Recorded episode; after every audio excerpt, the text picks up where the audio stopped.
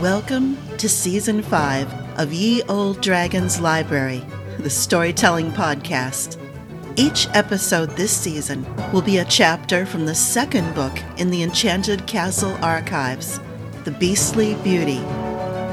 In Season 1, our heroine, Ash, was warned multiple times to stay away from the Enchanted Castle, and if she ever saw it coming toward her, to run. Now she finds the Enchanted Castle, or perhaps more accurately, it finds her. Will prophecy come true? Can she escape when she finds out the truth of Cecil's warning that every castle wants a princess? Listen and find out. Chapter 2 Forgive me, Lady of Filbiana, the ring began. Oh, please, she chuckled. I fully sympathize with Ash when your insistence on formality becomes so irritating. Lady Filby, he corrected. If Leithia's minions reach the Justiciar before they attack Castle Fairhold, they could confiscate quite a large number of magical items, including more than a dozen spirit rings. They could then use the Justiciar's spells that bind all the items together and combine their strength and talents into a potent, potentially disastrous weapon. I need to get to Castle Fairhold as quickly as possible, Ash said. Once they're warned, they can call on others with magic to deal with and hopefully defend the Justiciar. At least I think so. You'll be racing into a trap. Filby clasped the girl's hands between her own to emphasize her words. You need preparation. I have the means to slow the flow of time to compress weeks of learning into a few days, but it will not be pleasant. Those who step into time pools become susceptible into falling into more such pools until they become completely untethered from time's normal flow. Are you willing to face that risk? Fairhold is my home, my friends, the only family I've ever had.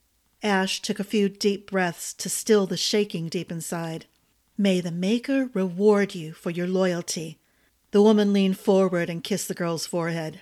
The brief touch tingled sharply, just like the stars on her breastbone and buttocks did when she encountered strong magic. Ash flinched when those stars burned a moment later. Huh. Filby sat back, eyes narrowing. That isn't. It isn't good, the ring finished for her. Why? What? Ash pressed her hand against the spot. We have been working on tracking all those spells wrapped around you since before you woke up, to unweave and untangle them, Filby said. Multiple layers have been woven around you for so long, they've sunk into your flesh and your spirit. Many of them are good, beneficial, rooted in love, protections granted by your parents. But that reaction. Do you have any odd birthmarks? Filby's frown deepened when Ash told her about the two stars, the one on her buttocks appearing just after she began living inside the castle, and the other starting to grow on her breastbone the previous winter. They're not birthmarks, are they? Ash asked. Preventing birth, I fear. I am familiar with that spell. It warns of your inborn magic trying to manifest. A beacon and a lock to keep your inborn magic bound. Yes, the stars react to strong magic that brushes up against you, and the magic that should have begun manifesting in you for several years now. Someone wanted to ensure that didn't happen. Why? Ash closed her eyes and pressed her hands over her face and shook her head a few times. No, I can guess why. Enemies who don't want me to have magic. Not unless they can use that magic and potential for their own profit. Filby thumped her fist on the edge of the table, making their empty plates and cups bounce. Curse them! Curse this wretched deadline ahead of us. The stars alone could take months to untangle to free you properly, without setting off alarms to warn your enemies that you are escaping. We are safe here, slightly outside of time, she added, gesturing around the massive room of luxury with its invisible doors to pocket dimensions. They could conceivably follow the beacon to Willemsport, but it would take a great deal of magic to break the seals guarding us here. My fairy kin relatives ensured that. But you can't just sit here for however long it takes to free you. Castle Fairhold doesn't have months, Ash murmured. We shall find a way. I promise you that. Protection and freedom. This can be of little comfort to you, Ash. Filby sighed and tried to smile. So much magic woven around you indicates that you showed incredible potential, perhaps from birth. Thus, numerous forces arose against you and for you. Magic woven around you to protect you, magic woven around you to bind you, blind you, and prevent your potential from blossoming, and to warn your enemies that all their bindings are loosening, preparing to burst and set you free. That sounds rather uncomfortable, the ring offered. Ash wished he had a body, so she could hug him in gratitude for his dry sense of humor and his friendship. They needed to choose a swift route to Castle Fairhold that would keep her safe from Lathia's magicians, who had latched onto Justiciar Camwell's tracking spells. Just as vital, she needed to go through that final cavern required by the quest. That should break the tracking spells, and free her from the purple sky's tracking spells, which were tangled with Camwell's.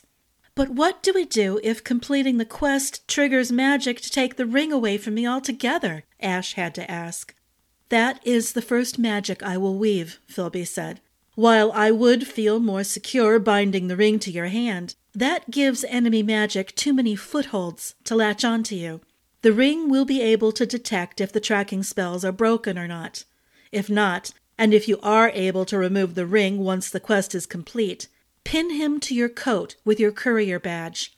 That will give you enough contact to still speak to each other, but without the skin contact, the tracking spell should break. That is the best I can do for now. Trust me. Trust Athiotius, who most certainly has been guiding your steps all this way. It's all right, my lady, the ring assured her. Once we have defeated our enemies, all their spells will unravel. Lady Filby is a powerful and skilled and clever spellweaver. She won't bungle and have to redo spells multiple times and leave tangled and broken threads of magic like those half price magicians and low rank wizards Camwell hired in the first place. Ash thanked him for his encouragement and tried to find some humor in his scorn for the magic users, who had certainly bungled what should have been simple tasks. Did those failures work for her and against Lathia's schemes, or the other way around? Hiding from physical eyes was as important as hiding from magical senses. Ash would journey to Castle Fairhold as a courier.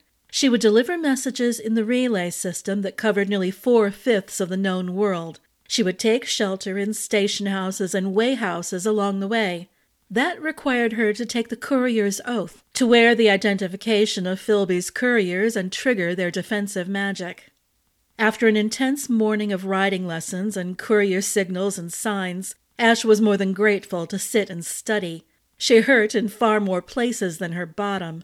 The ring's constant corrections to her posture and how she gripped with her knees gave her a headache.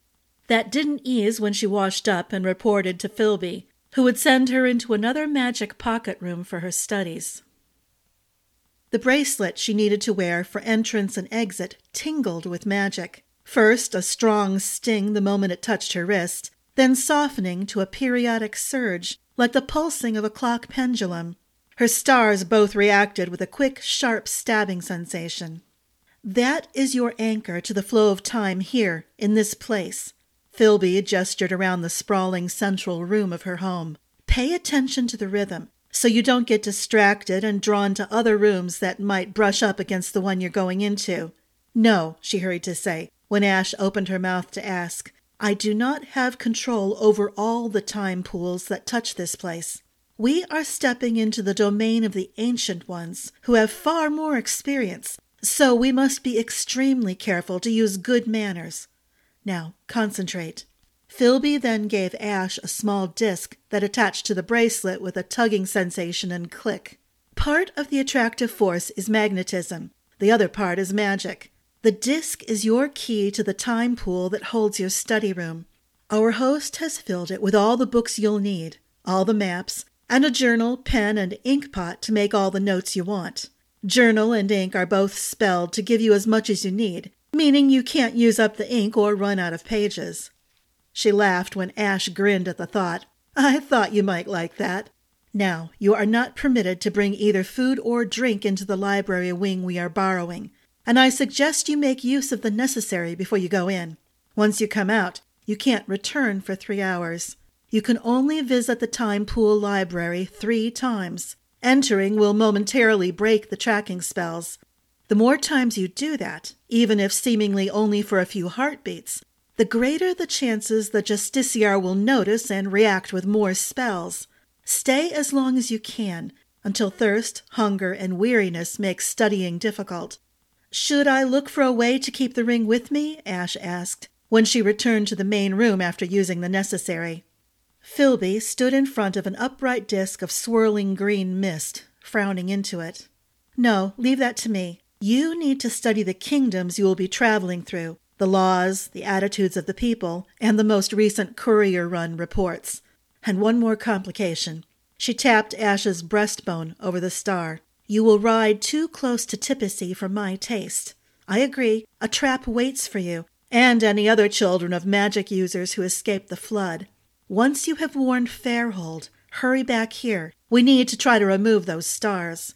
The longer your inborn magic is caged, the more painful it will be for you when it bursts forth. Filby raised her hand, and the swirling green disk became a doorway into a room full of lantern light and walls filled with books. I will be petitioning the Council of Enchanters and the Enchanters' Court for an advocate and mediator to judge whether Camwell has violated numerous laws of magic use. The problem with the Council and the Court is that they exist in constantly shifting time. Well, certainly not pools, more like oceans. So while their response to my petition is sure to be swift and courteous, what are mere hours to them will be months or even years to our perception.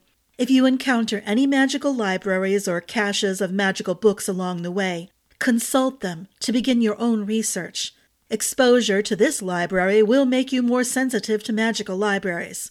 That should help. Ash felt laughter bubbling deep inside. Just how much sensitivity would she need to find a magical library on her own? The more magic was concentrated in the books, the more alert and aware the books were. That meant stronger and more active spells protecting the libraries from discovery and abuse and misuse. Filby stunned Ash by bending down and hugging her, then grasped her shoulders and turned her to face the green mist disk. Take a deep breath, focus on the key in your bracelet, and ask for permission to enter. Ash did so and took a step forward. Her knees folded and the room spun around her. She lunged forward to brace herself on the table directly in front of her. The dizzy sensation faded as quickly as it had come, but her two stars stung and burned, so she fought to stand upright instead of curling up and going to her knees. Oh dear, the ring said. We were afraid that might happen. Your magic is struggling so hard to come out, it gave you a bad reaction from passing from one time stream to another. You could have warned me. Ash turned to ask Filby why she hadn't warned her. No doorway. No Filby. She took a few more breaths, forcing away that sting and burn by strength of will. Yes, we could have, the ring said after a few moments. However, a warning might have made you hesitate and broken your focus on Filby's instructions. Even here, Outside the normal stream of time, every second is precious. Ash reached for the chair and slid into it. The ring was right. Am I going to go through that every time I step in and out of here? I should hope not. Most of your pain is from the tracking spells. Ash fought down another long sigh. What do we do first? Where do we look? She turned to survey the bookshelves filling all the walls of the room, with no door. She tipped her head back, looking for the lanterns or lamps, but found no source of the soft, warm, gold tinted light. A shiver washed over her, but it was a good kind of shiver, full of anticipation.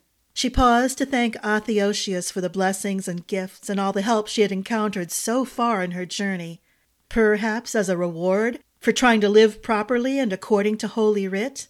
And yet, wasn't Athiotius the source of all magic and wonder and blessing and rules in the world? So, yes, she should thank the Maker regularly, and far more than she had been doing.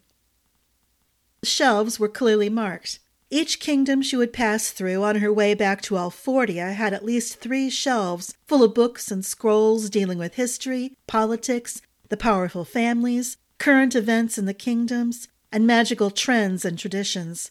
How could she read everything on just one kingdom, let alone all of them? The ring chuckled when she spoke that question aloud, after more than twenty minutes just studying the shelves, reading the labels, and figuring out how to move the clever ladder that ran on tracks at top and bottom to allow her to climb up to any shelf. Never you fear, my lady. I am gorging myself on all the information in those books. Thank Athiotius, I am unable to suffer from indigestion. Certainly, I shall be a glutton here. Oh, believe me, I do thank Athiotius. Well, since you're absorbing all that kingdom related information, what should I focus on? What is it important for me to know, instead of relying on you to remember it all for me? The library proved what others had told her about the tendency for magical books to become aware. As soon as she and the ring agreed on her course of study, the next section of shelves changed over from kingdom information to a collection of courier reports and maps and information on the station houses and the signals and codes she would need to know and use. Ash took those books to the table in the middle of the room and proceeded to copy everything over into the journal. She would study that information during rest stops and when she camped or stopped at a station house.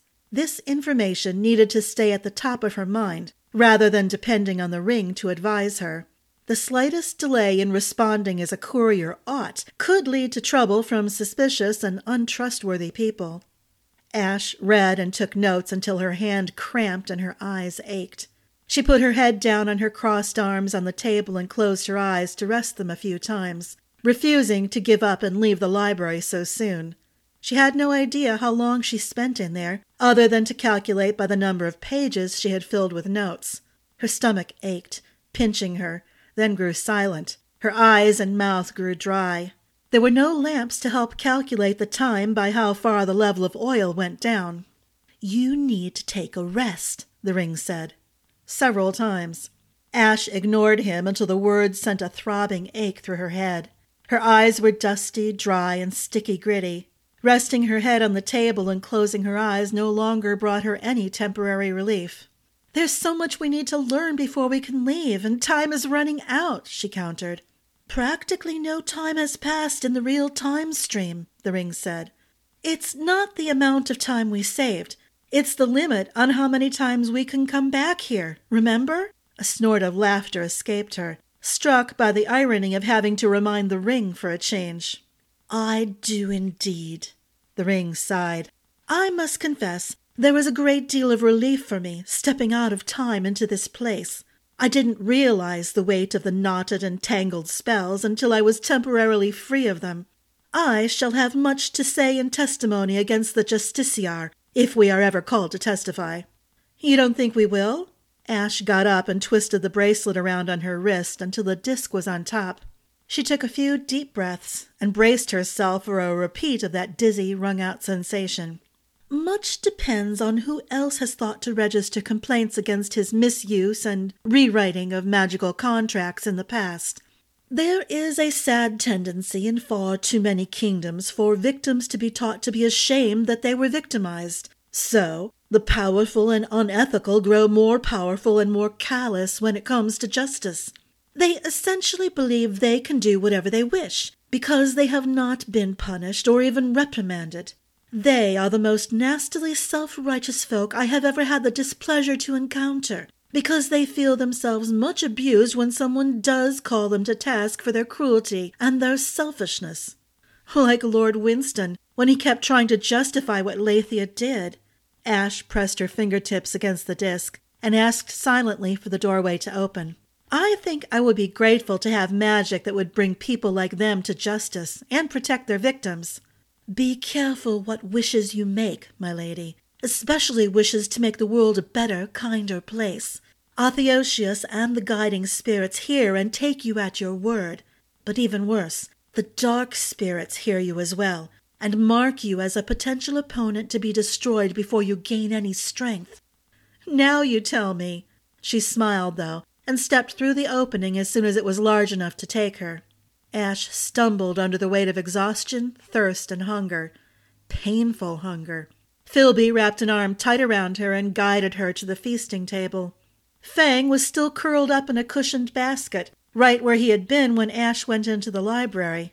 In fact, she suspected he hadn't moved since she left. Is Fang all right? she asked, keeping her voice down. A pang of guilt fought with the ache in her empty stomach. Had she been so involved in her own concerns that she had ignored Fang? Just because they were shielded inside Filby's home didn't mean he was safe from the complications of being only partially turned into a vampire. He's fine. You're the one we need to worry about. Filby waited until Ash had settled on the same thick floor pillow she had used at breakfast, then took a step back and studied her through narrowed eyes. Water first. Then we'll feed you. Bread and milk and honey. To coddle your stomach until it stops punishing you for going so long without food. Pitchers and serving bowls and platters appeared across the table, woven out of the shadows, if Ash could believe her itchy, blurry, dry eyes. The first whiffs of aroma from the hot food made her feel nauseous. She almost refused the large mug Filby held out to her. When she drank, there was more than water there, something tangy, a hint of herbs. Slowly, Filby said, and pulled the mug from her hands before she could take a third gulp. Ah, see, she said, smiling, mischief and sympathy combined, when the cold water hit Ash's aching stomach like a quarter-staff that threatened to fold her in half. We were in there the equivalent of two days, the ring offered. You did an amazing amount of research. And I must confess I feel somewhat, uh, bloated, I suppose is the correct term. I've never been able to indulge so thoroughly before, perhaps because there was never so much information available for me to absorb at one time. Two days? Ash barely noticed when Filby put the mug back into her hands and guided it to her mouth. She sipped this time instead of gulping as she wrapped her aching head around the concept. The ring was right. Her head was bloated with knowledge. She had often dreamed of being able to simply go from one book to another, free to fill her mind with no interruptions. The wine Filby gave her next was almost gritty with herbs, and despite being watered, went straight to her head. The floaty feeling was welcome after the stiffness and aches in her head and hands and back. Ash nibbled at the bread and honey and milk, and let Filby and the ring discuss everything they had researched and discussed and noted. About halfway through a bowl of a savory stew of chicken and beans, Ash had revived enough to join the discussion, which had moved to the enchanted castle. Every time she had tried to identify the possible location of a magical book with information to help free the ring from Camwell's control, the enchanted castle's library came up. Often, the chroniclers speculated that missing books had been collected in the enchanted castle's library to protect them.